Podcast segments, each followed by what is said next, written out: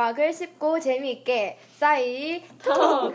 안녕하세요. 저는 사이트크 1장 도미입니다. 저는 2장 제비입니다. 저는 3장 오치입니다. 저는 4장 이정입니다. 저는 5장 배자입니다. 어, 네, 저희 정말 오랜만에 모였어요. 그쵸? 거의 한 두 달 만에 만난 것 같은데, 오늘 저희가 할 주제는 바로 무엇이죠? 블랙홀과 블랙홀이다. 암흑물질. 아. 네, 블랙홀과 암흑물질에 대해서 저희가 열심히 조사해 왔는데요. 그 전에 항상 하는 게 있죠. 무엇이죠? 과학 상식. 네, 바로 과학 상식을 제일 먼저 들려드리도록 하겠습니다. 오늘의 첫 번째 주자는 누구일까요? 오치입니다. 네, 그럼 우치 씨 한번 준비한 걸 들려주세요. 아, 다들 유튜브나 다양한 미디어를 통해서 전분과 물을 섞었을 때 어떻게 되는지 알고 계신가요? 아니요. 어. 아, 압니다. 아, 네. 뭔가 액체 괴물 같아지는 거라고 알고 있어요. 예, 맞습니다. 정확히는 충격을 가했을 때 딱딱해지고 충격을 가하지 않으면 이렇게 물처럼 흐르는 성질을 갖게 되는 것인데요. 이 어떤 일만 일어나는지 알고 있었기만 하고 원리를 제대로 몰랐기 때문에 지금부터 얘기하려고 합니다. 우리가 평소에 알고 있는 물같이 일반적인 점성을 가진 액체를 뉴턴 유체라고 하는데요. 보통 뉴턴 유체는 온도에 의해서 점성이 바뀌어요. 가열하면 뭐 물도 성질도 바뀌고 그러잖아요. 그렇듯이 이제 온도에 의해서 점성이 바뀌는데 예를 들자면 꿀 같은 경우에는 따뜻할 때 잘 흐르지만 시원해지면 좀 더 단단해지고 꾸덕꾸덕해지는 성질을 음. 갖잖아요.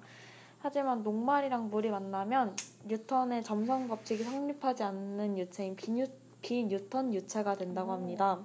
비뉴턴 유체는 힘이 가해지는 크기에 따라 유체 중이 유체 중 하나인 dilatant 유체는 가해지는 힘의 크기에 따라서 점도가 달라지는 특징을 갖는다고 해요. 그래서 이렇게 뭐지 힘을 가했을 때 딱딱해지고 이게 힘을 네, 풀면은 이제 물처럼 흐르게 되는 것이죠. 이제 비뉴턴 유체에 대해서 조금 더 들어가 보자면 힘과 변형, 변형에는 비례하지 않은 유체이고 그래서 이 뭐지 물이 녹말보다 더 빨리 충격 지점에서 사라지게 되기 때문에 그 자리에 단단한 입자들이 남게 돼요. 그래서 우블랙에 힘을 가하면 닿는 부분이 순간적으로 고체로 변한다고 합니다. 아, 알겠죠? 오, 그 녹말하고 물을 섞은 걸 우블랙이라고 하는 거예요? 네, 이게 전문 용어? 약간 그 우블랙이라는 이름이 붙여져 있더라고요. 아, 음. 그렇군요. 아, 네. 저는 무슨 작전 아보명 우블랙인 줄 알았어요. 아, 죄송해요. 아, 아, 그럼, 아, 그렇군요. 녹, 네. 근데 네. 왜 녹말하고 물하고 섞으면은 그런 게 나타나는 걸까요? 그 아까 말했듯이 그 뭐지? 아마 충격을 줬을 때 녹말 그 입자들 사이에 물이 아마 들어가서 채워주면서 이게 음, 딱딱해진다. 네, 수- 순간적으로만 아, 이렇게 된다고 그렇군요. 하더라고요.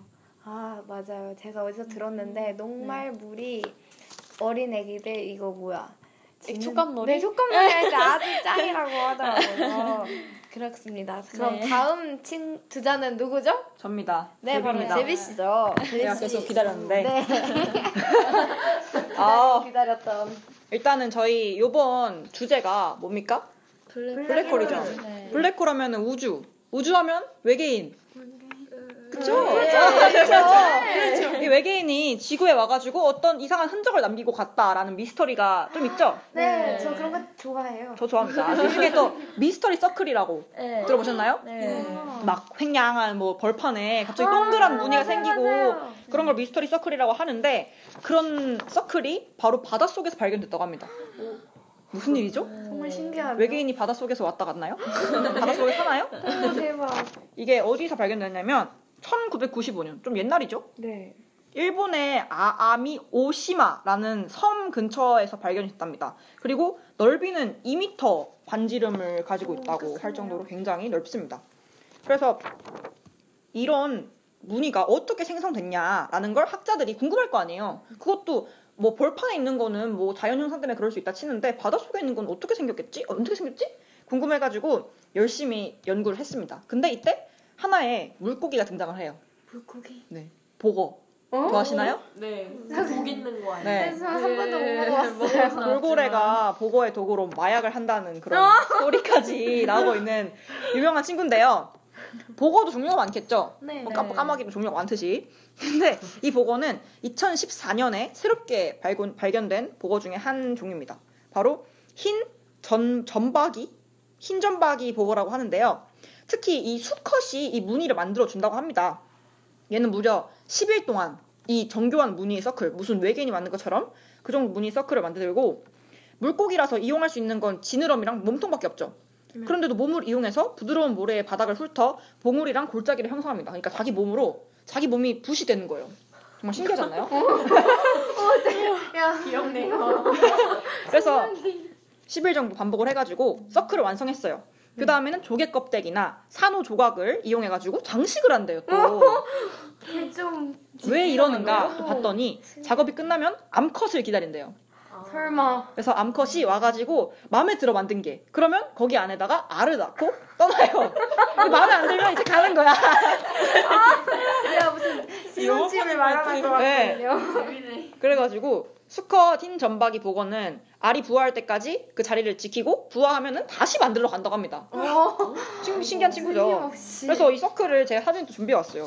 굉장히 신기하지 않나요? 되게 정교한 무늬를 우와. 수컷 친구가 암컷의 마음에 들기 위해 열심히 만든 거 보니까 엄청 크게 만들어 놓고 그 가운데다 네. 좀 근데 이게 단순히 약간 심미적인 효과가 있는 게 아니라 여기에 생물학적 약간 자연에 적응할 수 있는 그런 요법이 들어있다고 합니다. 그래서 알고 보니까 구애의 수단뿐만이 아니라 매우 특별한 기능 하나가 있다고 하는데요. 이 서클을 만들면서 형성한 바깥의 모래 봉우리들 이런 것들이 그 조류 바닷물의 흐름을 되게 줄여준다는 기능이 있대요. 그래서 그냥 바닷물에다가 알을 싸? 알을 넣으면 막, 막 날아갈 수도 있고 아 그럴 가능성이 있는데 이 서클을 만들면 바다의 조류를 줄여주기 때문에 안전하게 부화할 수 있게 해준다고 합니다. 오. 그래서 그 암컷이 안전하다 판단되면 놓는 거겠죠 알을. 네 이게 제 과학 상식 준비한 과학 상식입니다. 오, 너무 신기하고 재밌었어요. 아 그럼 다음 주자는 누구죠? 아 이정이에요. 네, 이정 씨가 준비한 상식을 한번 들어보도록 하겠습니다. 네, 저는 꽃의색이 다양한 이유에 대한 조사를 왔는데요. 우선 길을 걷다 보면 분홍색 철쭉, 흰 백합, 뭐 붉은 장미랑 노란 민들레 등 다양한 색의 꽃들을 쉽게 볼 수 있습니다. 이런 다양한 색은 어떻게 해서 나타나는 것일까요? 우선 모든 꽃은 번식이라는 공통적인 목적을 가지고 있습니다. 이는 동물도 마찬가지인데 식물과 동물의 차이점은 동물을 움직일 수 있지만 식물은 움직이지 못한다는 것이죠. 동물은 서로 이동해서 유성생식으로 아니면 무성생식으로 번식하는 비교적 쉬운 방법으로 번식할 수 있지만 하지만 식물은 같은 꽃 안에서 암술과 수술을 접촉시켜 자가 수분을 하거나 아니면 여러 가지 방법을 통해 다른 꽃으로 수술의 꽃가루를 옮기는 수밖에 없습니다. 그렇다면 이렇게 꽃가루는 어떤 방법을 통해 이동하게 되는지에 대해서 한번 알아보겠습니다. 꽃가루는 어, 수매화, 물을 이용하는 방법, 그리고 새를 이용한 조매화, 바람을 이용하는 풍매화라는 방법과 곤충 등을 이용하는 충매화라는 방법이 있습니다. 대표적인 방법은 이 풍매화랑 충매화이며 이 풍매화는 다른 식물들의 장애물이 있으면 꽃가루 운반에 지장이 생기는 단점이 있어요. 그래서 더 많은 꽃가루를 생성해내야 하고 하지만 풍매화로 피는 꽃은 수수한 꽃인 경우가 많습니다. 어, 그 반면에 충매화는 곤충 등이 장애물을 넘어서 다른 꽃으로 이동할 수 있기 때문에 더 이 뭐 먼 곳을. 먼 곳으로 보낼 수 있고 또 좋은 확률로 꽃가루를 보낼 수 있죠. 충매화로 피는 꽃은 당연히 곤충을 유인해야 하겠죠. 이 자신이 꽃으로 다가와서 이 꽃가루를 가지고 갈 수 있게 하려면 그렇게 하기 위해서 선명한 색의 꽃잎, 좋은 향기, 꿀 등이 필요합니다. 어, 뭐 충매화로 꽃가루 보내기를 하기 위해서는 꽃가루를 운반하는 매개체가 와서 꽃가루를 몸에 묻히고 다른 곳으로 이동하여 몸에 묻은 꽃가루를 암수에 묻히게 됩니다. 그러니까 곤충에게 잘 발견되는 색의 꽃이 더 마- 많은 꽃가루를 곤충에게 묻히게 되는 것이 순리이겠죠. 어, 이게 일단 들에 피는 꽃의 색이 제각각으로 선명하는 그 독특한 이유입니다. 그렇다면 다양한 색의 다양한 색의 꽃은 언제 어떻게 만들어질까요? 우선 꽃가루가 준비되지 않은 꽃봉오리 단계에서는 곤충이 와봤자 꽃가루를 운반시킬 수가 없어요. 그래서 대부분의 꽃봉오리는 연한 색깔이지만 이- 이후에 꽃이 핀 뒤 색이 점차 진해지며 잎과 구분하기 쉬운 색깔로 바뀌게 됩니다. 어, 식물은 세포 안에서 화학 반응에 의해서 다양한 물질을 만들어내며 색소도 그렇게 만들어지는 물질 중 하나라고 합니다. 색소는 식물의 세포 안에서 다양한 화학, 반응을 거쳐 만들어지고 색소는 다양한 구조로 이루어져 있어서 각 구조마다 정해진 파장의 빛을 반사시켜 서로 다른 색을 만들어낼 수 있습니다. 또한 이 같은 색상에서는 산성도 등의 조건에 따라 색깔이 바뀐 일이 있다고 하네요. 뭐 수국의 경우에는 색소와 함께 존재하는 알루미늄 이온의 농도에 따라 색이 변합니다. 이러한 꽃에 대한 연구를 통하여 꽃의 색소를 구성하는 요소는 다양하다는 사실과 꽃이 선명한 색을 띠는 이유에 대해서도 알 수 있습니다.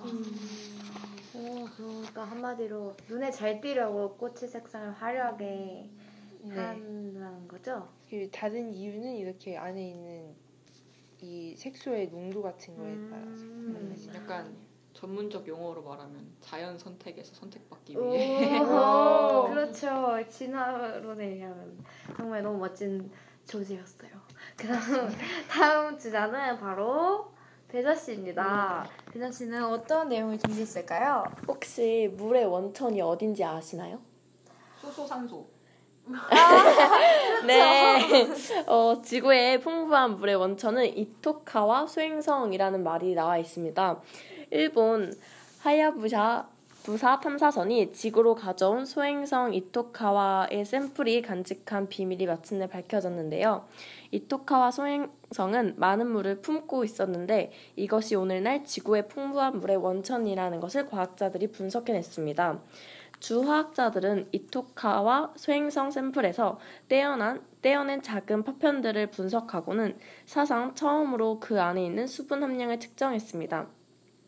과학자들의 분석 결과는 정말 놀라웠는데요.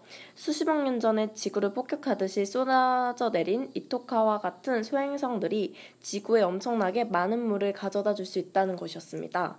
이 물의 크기 전체 분량은 무려 14에 21cm입니다. 이는 어느 날 지구 바다 전체의 물의 절반에 해당되는 것으로 알려졌습니다. 그래서 애리조나 주립대학의 우주화학 자인 진리양 지는 우리가 조사한 샘- 샘플들은 태양계 내부에 있는 물체들에 비해서 물이 풍부하다는 것을 발견했다라고 말하였습니다. 그러니까 그 소행성들의 충돌에 의해서 지구에 음. 물이 생겼다는 거군요. 네. 오 신기하다. 그건 또 몰랐어요. 그래서 막 지구 탄생 그 영상 같은 걸 보면은 그 물이 어디서 생기긴 생기는데 항상 어디서 생기는지는 기억이 안 나고 그냥 비가 막 엄청 내렸다 막 이런 것밖에 생각이 안 나가지고 바다가 생겼다. 네 맞아요. 그래서 왜 비가 내렸지?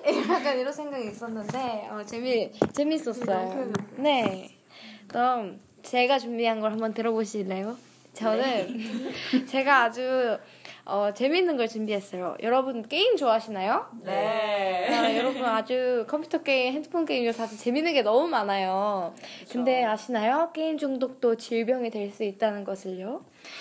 이제 한 두 달 전, 세 달 전에 6월 6월 음, 6월쯤에 WHO 세계 보건 기구가 게임에 과도하게 몰입하는 행위, 즉 게임 중독, 게임 사용 장애, gaming disorder를 질병으로 지정했다고 합니다. 이 게임 통제력이 부족한 경우 위험하다고 본 건데 게임 중독을 질병으로 분류한 국제 질병 표준 분류 기준안이 총회 위원들이 만장일치로 통과를 할 만큼 그만큼 게임 중독이 질병이라는 사실이 어, 되었는데요. WHO가 정의하는 게임 중독은 이제 게임하고 싶은 욕구를 참지 못하는 경우, 그럼에도 계속하는 경우, 일상생활보다 게임이 더 중요한 경우, 뭐 이런 경우들입니다. 게임 때문에 가족, 사회, 이런 직업에 문제가 생겨도 중단하지 못하는 경우를 보- 이제 게임 중독이라고 본 건데요. 이런 증상이 12개월 이상 지속된다면 게임 중독, 질병으로 본다는 겁니다. 다만 중독 증상이 심각할 경우에는 12개월보다 짧은 경우라도 게임 중독으로 판정을 할 때도 판정 내릴 수도 있다고 하네요. 이제 총회 폐막일인 5월 28일에 최종 발표가 이루어졌고요. 이제 유예 기간이 있어요. 그래서 유예 기간에 걸쳐서 2022년부터 본격적으로 질병으로 적용된다고 하면서 하, 고 2022년부터 약 5년에 걸쳐서 각 회원국에게 게임 중독이란 질병을 치료하도록 권고한다고 하네요. 이제 권고이고 강제성은 없다고 하는데 다른 WHO 회원국들이 게임 중독을 질병으로 치료하기 시작하면 우리 대한민국 역시 압박받을 수밖에 없다라는 압박받을 수밖에 없다라는 그런 의견이 나오고 있습니다. 어, 보건복지부는 WHO의 개정안을 받아들이기로 하는 반, 한편 게, 그 개정안의 효력이 2022년에 발생되는 만큼 시간을 갖고 다양한 논의를 하자고 말하고 있고요. 게임 업체, 업체들에서도 게임 게임 에 대한 부정적 이런 여론만 늘어난다고 하면서 게임을 하는 사람들도 업계 종사자들도 자괴감을 느끼게 될 것이라며 게임 중독 질병 등록에 반대하는 메시지를 보내는 그런 사람들도 있다고 하네요. 이제 한국 게임 산업은 13조 원으로 세계 규모, 규모 4위라고 하는데 만약에 이런 이 게임 중독이 질병으로 어, 질병이 권고가 되면은 이제 게임 업계는 강하게 반발을 하고 있고요. 또 게임 관련 88개 단체와 기관들로 이루어진 게임 질병 코드 도입 반대를 위한 공동 대책 준비 위원회는 어, 6월 아니 5월 29일 서울 여의도 국회의원 회관에서 기자회견을 갖고 질병 코드 국내 도입 반대 운동을 개시할 예정이라고 개시했다고 하네요. 음. 여러분 어떻게 생각하시나요? 게임 중독은 음. 질병이라고 만약에 게임 중독은 질병이다라고 찬성하시는 분. 음. 반대한다. 게임 중독은 질병이라고 정의할 수 없다라고 하시는 생각하시는 분. 좀 뭐지 다각적인 시각에서 바라봐야 될 것 같아. 이게 또 한쪽 음, 의견이 맞다고 생각을 하다 보면 또 네. 반론이 또 되게 네. 세게 나와서 그래서 지금 제가 그때 당시에 기사를 몇 개 읽었었는데 댓글 반응을 보면은 이제 의사들이 돈을 맞아요, 맞아요, 맞아요. 의사들이 음. 돈을 벌고 싶어서 음. 환장했냐 약간 이런 식의 극단적인 반응을 보이는 댓글들도 많았고요. 그다 그리고 막 게임 산업이 아까 말했다시피 세계 4위인데 이렇게 되면은 우리 산업이 흔들릴 수도 있다라는 것도 있었고 아니면 근데 또 학부모들 입장에서는 이것들 이 의견에 또 찬성하는 입장도 많았다고 해요. 아무래도 학생들이 스트레스를 게임으로 해소하는 음, 그런 사람들이 많다 보니까 어, 하여튼 저도 잘 이것도 한번 깊게 생각을 해봐야 될 주제 같습니다. 네. 자, 이제 저희가 준비한 과학 성식은 여기서 끝이 났고, 다음 2부에서는 아까 저희가 준비했던 블랙홀과 암흑 물질에 대한 이야기를 나눠보도록 하겠습니다. 잠시만 기다려주세요.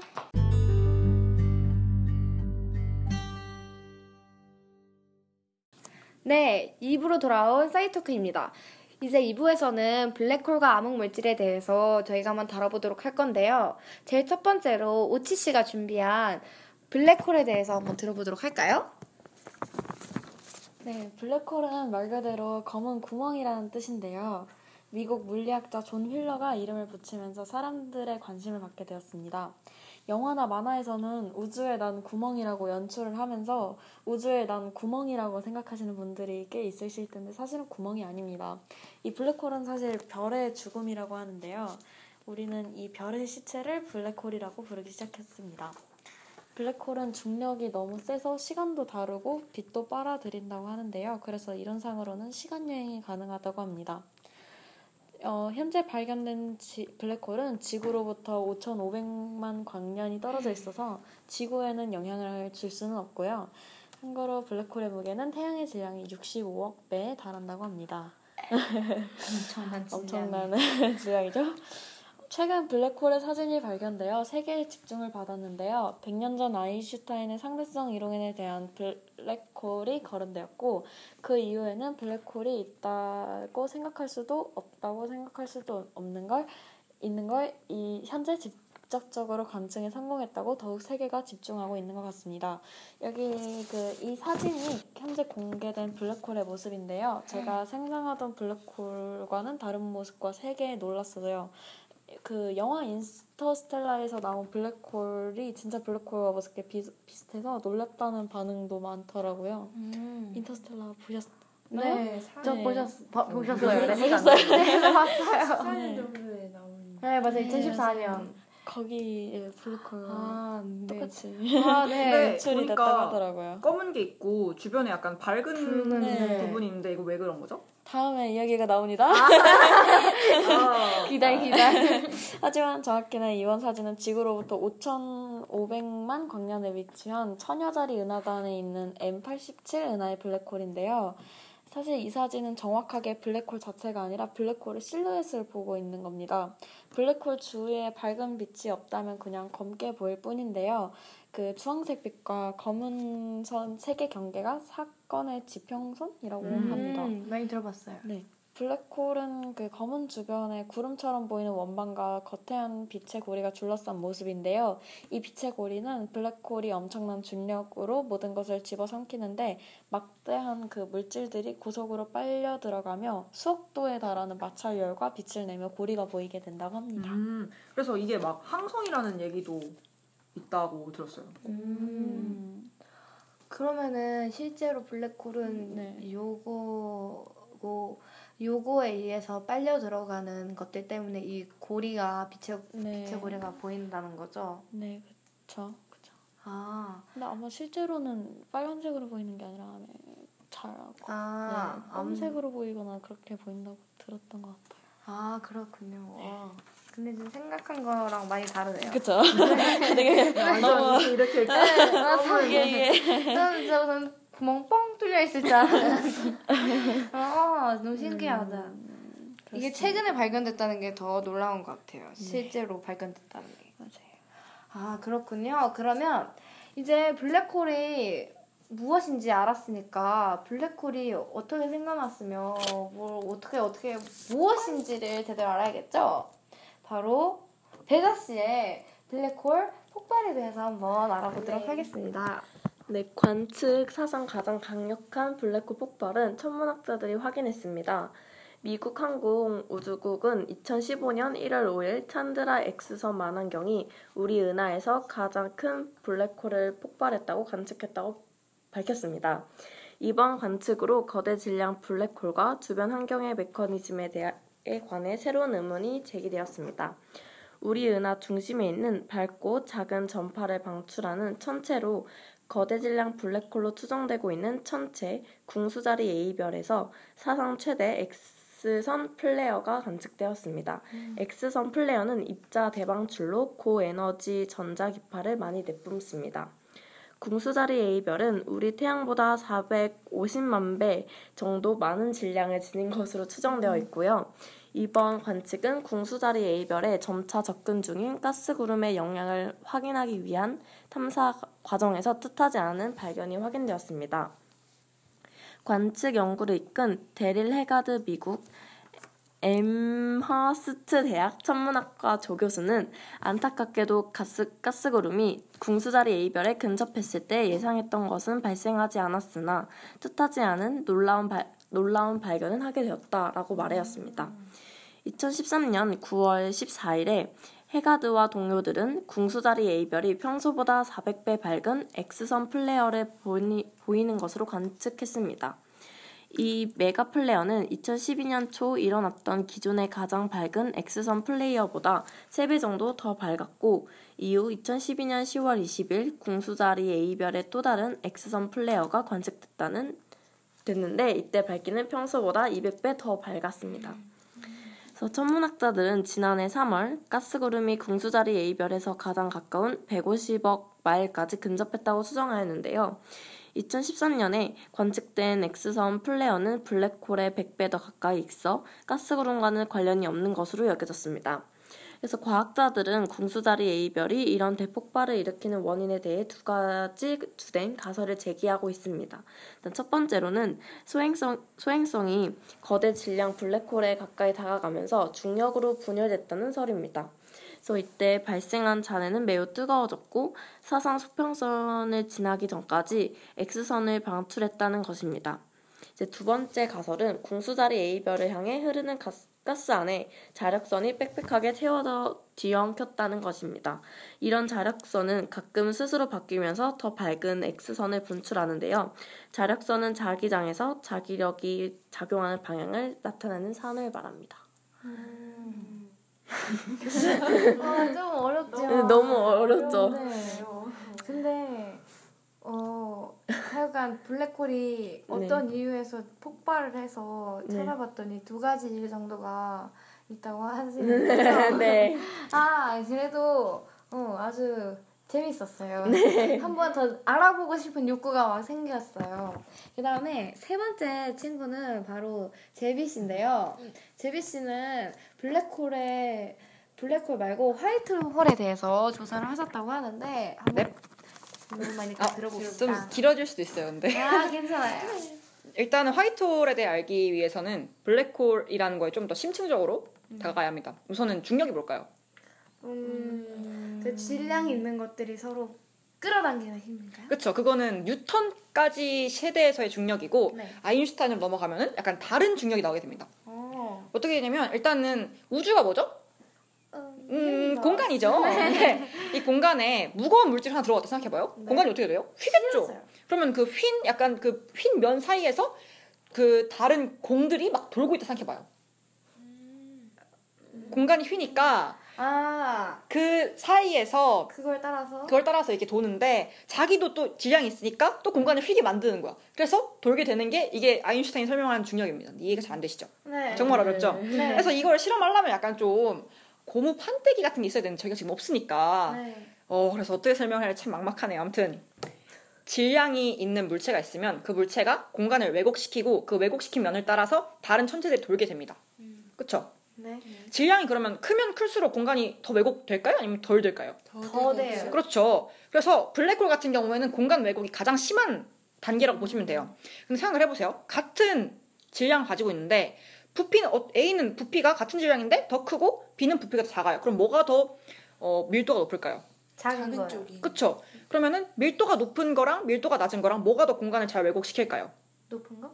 높은 거, 그쵸? 그래서 블랙홀을 뭐로 비유할 수 있냐면 태양이죠, 태양. 네.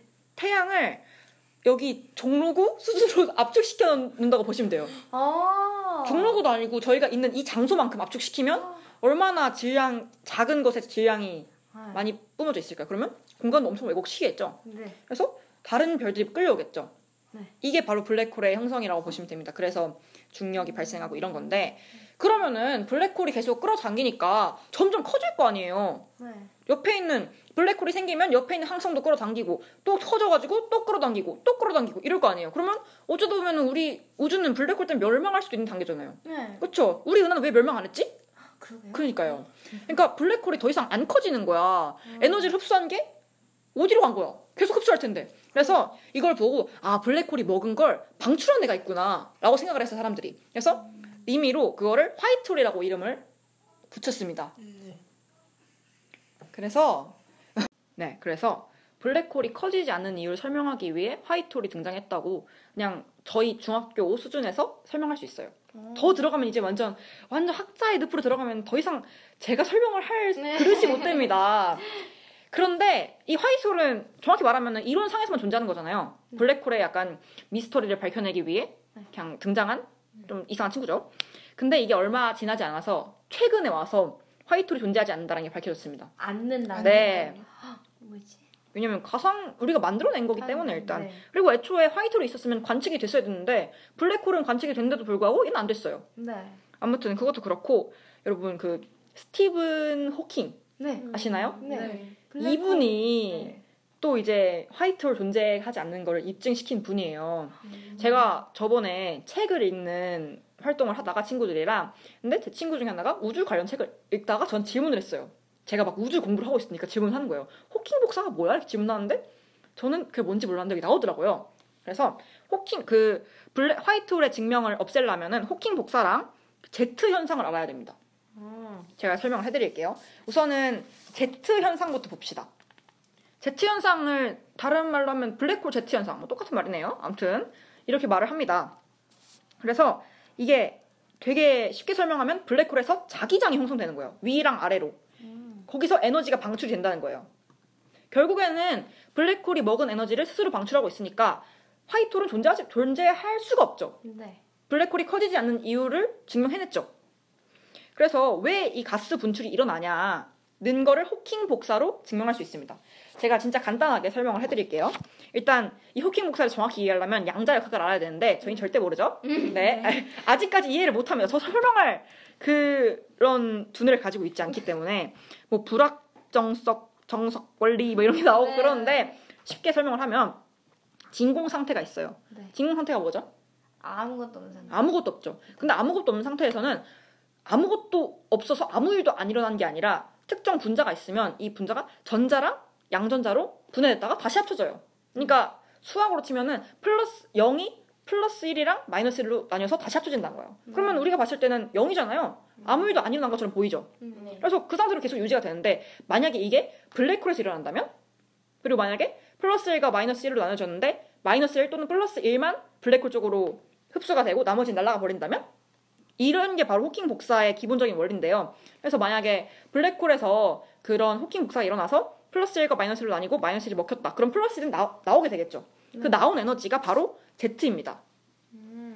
그래서 결국에는 블랙홀의 절반이 점점 빠져나가고, 있- 빠져나가고 있다고 쉽게 설명할 수 있습니다. 그래서 결국은 화이, 결국에 화이트홀은 존재하지 않는다는 게 증명이 됐고요.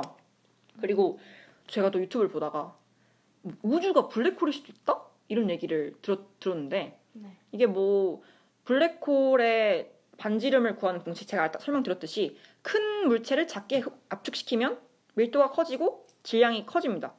그래가지고 뭐 그런 특, 어떤 특정 물체가 블랙홀이 될 수 있는 반지름을 계산한 식이 있어요. 근데 그 식에다가 우주 반지름이랑 우주의 질량을 넣어봤는데 우주가 블랙홀이 될 수 있는 반지름을 저희가 넘어선 거예요. 그럼 우주가 블랙홀이 아닐까? 이런 이야기를 하는데 여기 잘못된 게 일단 측정이 잘못됐어요. 그 질량 자체를 측정할 때 우리가 알고 있는 게 전체 우주의 5%밖에 측정을 안 했어요. 그러니까 정답은 그 95%의 측정을 더한 거예요. 근데 이 95%가 뭐냐 하면은 바로 암흑 물질과 암흑 에너지가 됩니다. 우리가 알지 못하는 네. 세계가 되는 거군요.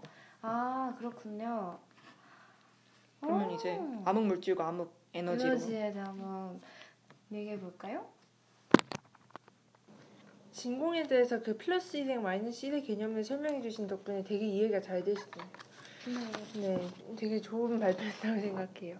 그럼 제가 이제 한번 은하의 회전과 암흑 물질에 대해서 발표를 해보도록 하겠습니다.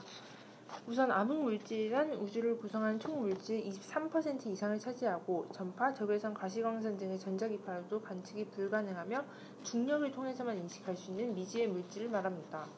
이 미지의 물질은 되게 생소하게 느껴질 수 있는데요.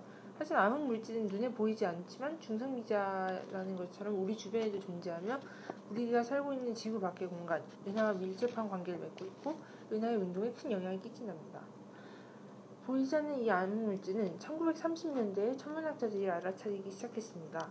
1933년 프리츠 츠비키라는 스위스 천문학자는 지구에서 멀리 떨어진 머리털 자리 은하단을 관측했습니다. 그는 은하 운동의 빠르기를 이용하는 방법 그리고 밝기를 이용하는 방법을 모두 사용하여 은하의 질량을 쟀는데요. 놀랍게도 별의 밝기로 재는 질량보다 은하 운동의 빠르기를 이용하는 방법으로 재현했을 때 훨씬 은하단의 질량이 커집니다. 같은 은하단인데도 말이죠. 이상하죠. 같은 네. 은하의 질량을 잰 건데 이렇게 차이가 난다니. 어, 이에 대해서 프리츠 츠비키는 역학 질량, 즉 은하 운동의 빠르기를 이용하는 방법을 믿었습니다. 그러고는 결론을 내렸지요. 머리털 자리 은하단은 보이지 않는 물질이 있어 은하단의 은하는 이 보이지 않는 물질의 중력에 의해 은하단 안에 잡혀서 머물 수 있는 것이다 라고요. 즉 은하가 운동하는 방향의 반대편에서 잡아당기는 힘이 존재한다는 것입니다. 이 보이지 않는 물질은 암흑 물질, 다크매터라고 명명되었습니다. 지금 여기에 있는 이 그림이 간략하게 음, 암흑 물질이 하는 것의 역할에 대해서 살짝 설명해 주고 있는 것 같아요. 이쪽에서 이렇게 잡아당기니까 네 은하 은하들이 이렇게 머물 수 있는 거죠. 은하단 안에. 음. 아 암흑 물질이 잡아당기니까. 네, 이렇게 사슬처럼 아. 잡아당겨줘서 이게 나가지 않고 은하단 안에 머물 수 있는 것이다라고 이 스피키가 해석을 내놨어요. 아, 어? 맞- 잠시만요. 그러면 그, 아, 그거를 제가 어디서 본 것 같은데, 우주는 팽창을 하잖아요. 근데 팽창을 하는데, 그 은하랑 그 은하 별 같은 것들은 다 그 팽창을 하면 멀어져야 되는데, 아 그렇게 빠른 속도로 안 멀어지는 거예요, 과학자들이 보니까. 음. 그래서 봐서, 그러면은 이거를, 어?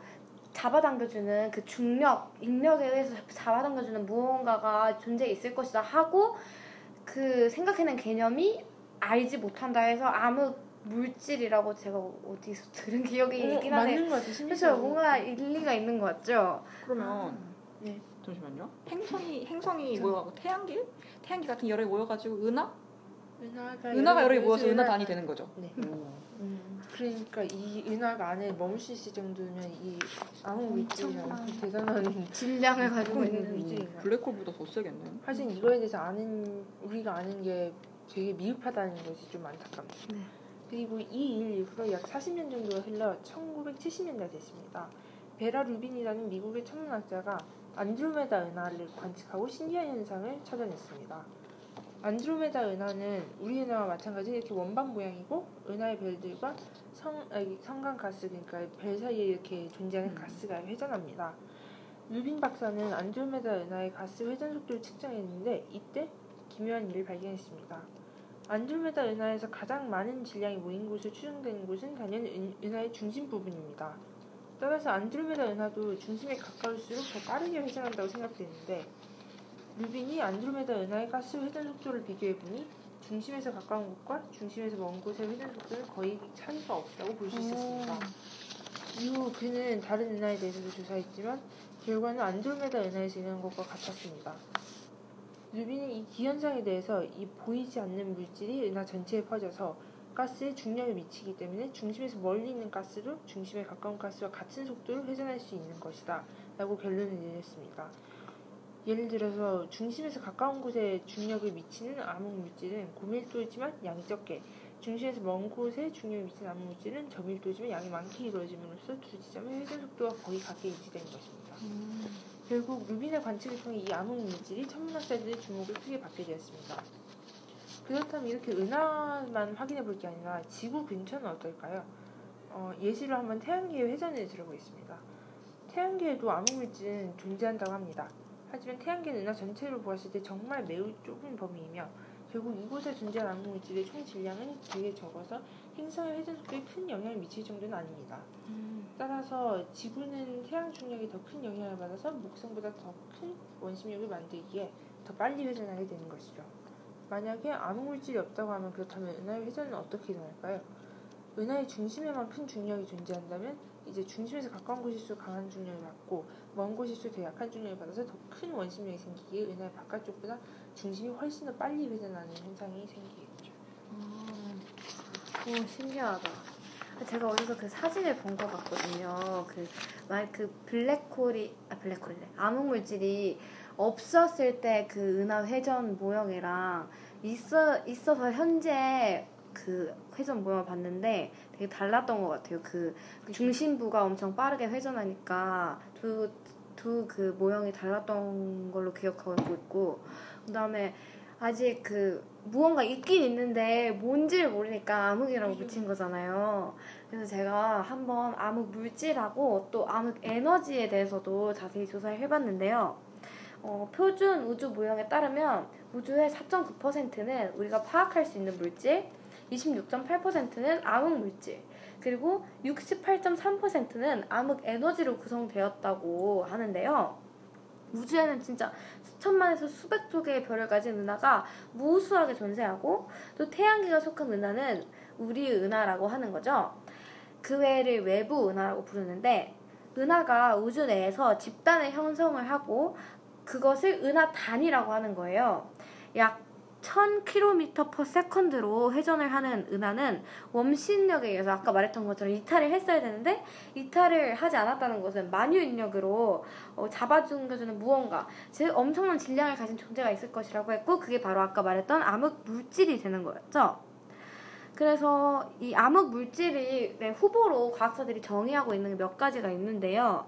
바로 어, 여러 가지가 있는 림프라는 그 약하게 상호작용하는 무거운 가상 입자나 엑시온 아니면 비활성 중성미자나 블랙홀이라고 보는 견해도 있다고 하네요.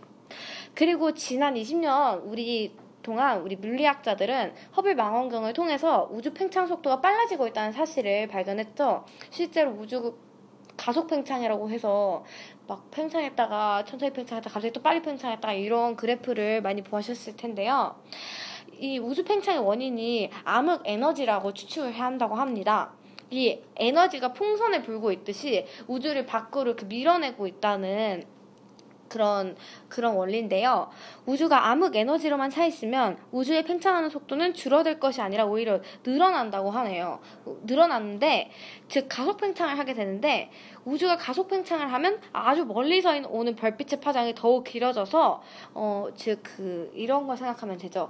어그 더 빨리 멀어지는 그 소, 소방차가 아니라 앰뷸런스가 내는 소리의 파장이 더 길어져서 제 앰뷸런스 소리 들으면 삐요 삐요보다 삐삐 이렇게 멀어질 때 더 길어 이렇게 길어진 파장이 더 길어져서 더 낮아지는 거를 우리가 느낄 수 있잖아요.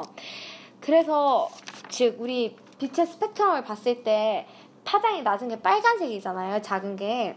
그래서 이 별빛이 아예 길어 그래서 아주 멀리서 있는 오는 별빛이 더 길어져서 즉 빨간색 쪽으로 더 많이 편향되어 보인다고 하네요. 이 현상을 바로 1998년에 초신성에서 오는 빛을 관측하던 두 실험 그룹에서 확인하게 되었고 우주의 진화에 대한 우리의 지식에 혁명적인 변화를 가져오게 되었습니다. 이 암흑 에너지에 반하는 주장은 우주 팽창을 설명하는 데 구태여 암흑 에너지란 개념까지 동원할 필요가 없다는 주장인데요. 굳이 밀도 안의 변이, 불균등성과 같은 물리학적 개념들로 우주 팽창을 충분히 설명할 수 있는데 왜 굳이 암흑 에너지란 개념을 도, 도입하냐라는 그런 견해도 있습니다. 아인슈타인의 일반 상대성 이론으로 충분히 설명할 수 있는 사안을 암흑 에너지까지 끌어들이며 어렵게 만들고 있다는 주장이죠. 이런 주장에 우주론자들은 강력히 반발하고 있고 또 하와이 대학의 우주론자인 닉 카이저 교수가 대표적으로 강하게 반발하고 있다고 하네요. 네. 여기서 이 암흑 에너지와 암흑 물질에 대해서 알아봤는데요. 여러분 혹시 궁금하신 점이 있으셨나요? 저는 아주 궁금한 점이 매우 많은데 그걸 뭐라 설명할 수 있을지 모르겠어요. 그 어, 어, 물질이라는 것 자체가 어떻게 생겼는지도 모르니까 네. 되게 네, 궁금증이 많이 네. 털려나고. 뭔가 존재하지 않는 것을 쫓고 있는 건 아닐까 이런 생각도 들고 분명히 있긴 있는데 모습을 안 보여주니까 아주 과학자들이 더 애를 태- 태우고 찾고 있는 것 같습니다. 아마 한 몇 년쯤 후면은 우리가 그것의 정체를 밝혀낼 수 있지 않을까요? 그러면 오늘 사이트 토크는 여기서 마감하도록 하겠고요. 다음 주 다음 시간에도 더 유익한 주제로 찾아뵙도록 하겠습니다. 안녕.